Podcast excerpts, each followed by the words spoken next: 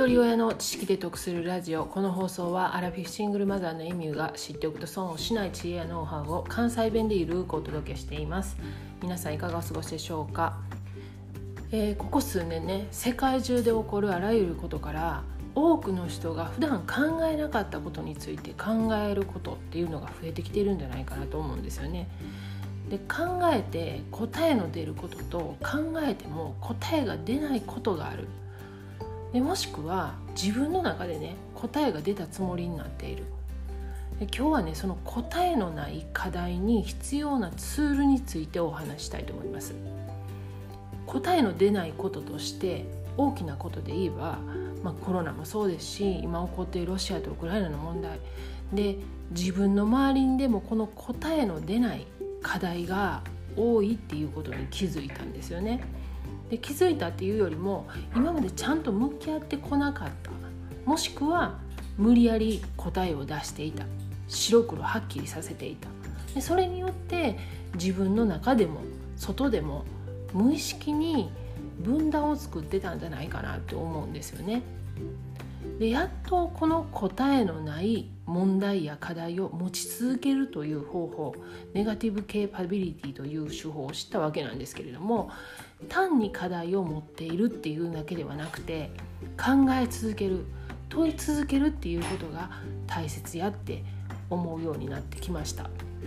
私のことで言うと、34歳で主人と死別したことが人生の1回目の転機となって、それ以降自分や自分の周りで起こることに対しての考えが随分変わりました。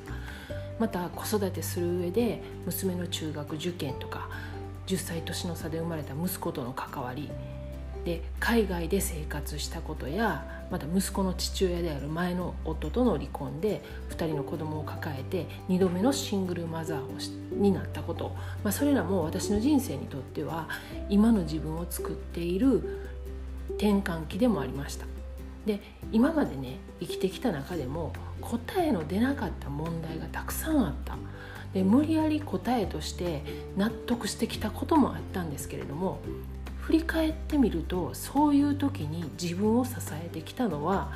哲学者の言葉やったんですよね。で、もちろんね、私はね、どの人が哲学者でどの人が研究者かなんてもう全く知らないんですけれども、今でも分かりません。でも問題にぶち当たったり悩んだりしてる時に、ふと見たり聞いたりした言葉を調べると哲学者の言葉だったんですよね。で、その時はね、誰の言葉か、どういう時の言葉かっていうことはもう全く興味なくて、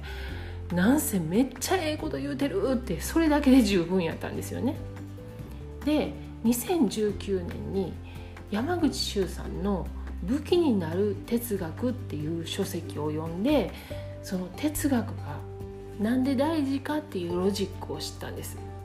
で、哲学といえばスタイフのパーソナリティの読書体験ラジオされてる子育てパパさん、去年ね、パパさんの番組のメンバー会になったんですよね。で、パパさんが配信されてる内容のベースは、やっぱり哲学なんですけれども、もちろん哲学者の書籍も紹介されてるんですよね。で、最初ね、もう聞いてても何言うてるかもさっぱり分からなくて、もう哲学者の名前も聞いたことないカタカナやし、言うてることも高度すぎてね、全く頭に入ってこなかったんですよね。で、それでもね、そのうち分かるようになるかなと思って BGM 代わりに聞いてたんですよね。で、こんなん言うたらパパさん怒られるかな。で、かれこれ半年ぐらい聞いてたら、えらいもんですよね。だんだんね、意味も分かってくるし、で、パパさんの番組でね、哲学者の名前が出てくるんですけれども、違うところでね、そのショーペンハウアーとか言って見聞きしたら、知ってるって思うんですよ。いや、知らんけど名前だけ知ってると思って、そこからつながって興味が出て、そのショーペンハウアーって誰やねんやろうとか、何しはった人なんやろうってなってきてね、そしたらまた愛着も出てくるんですよね。で、最近になってやっぱり哲学を学びたいっていう気持ちになっています。で、それが今日のテーマなんですが、答えのない課題に必要なものは哲学だということなんです。で、先ほども言ったように、私自身の人生を振り返って、要所要所で起こった困難であったり辛い気持ちを支えてきたのは哲学者の言葉やったんですよね。で、国際問題とか社会問題に関する書籍を読んでもあらゆるところにね、その哲学の要素が散りばめられてるんですよね。で、特にこういう大きな問題を考える場合は哲学なしでは向き合い続けるのは難しいと思います。また2019年のネットの週刊ダイヤモンドの記事のデータからもアメリカの専攻別の学位取得者の年収調査で哲学は数学と並んでトップだそうです。で、有名な投資家とか起業家もエリートだと言われている方の多くが哲学を学んでるんですよね。で、その理由はこのように書かれてました。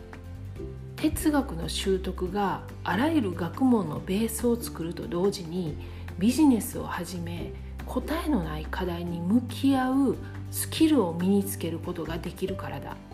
哲学から得られる武器は2つ、すなわち応用性の高い思考力とそれを補完する2500年の歴史を持つ賢人たちの知恵である。この2つを合わせて初めて哲学が実学としての武器となると書かれてました。今日は自分自身の人生を振り返って困難な時に支えてくれた言葉から答えのない課題に必要なツールは哲学であるというお話をさせてもらいました。過去回287回で読書量が増えて変化したことという配信をしています。概要欄にリンク貼ってますのでよかったら合わせて聞いてみてください。では最後までお聞きいただきありがとうございました。今日も笑顔で。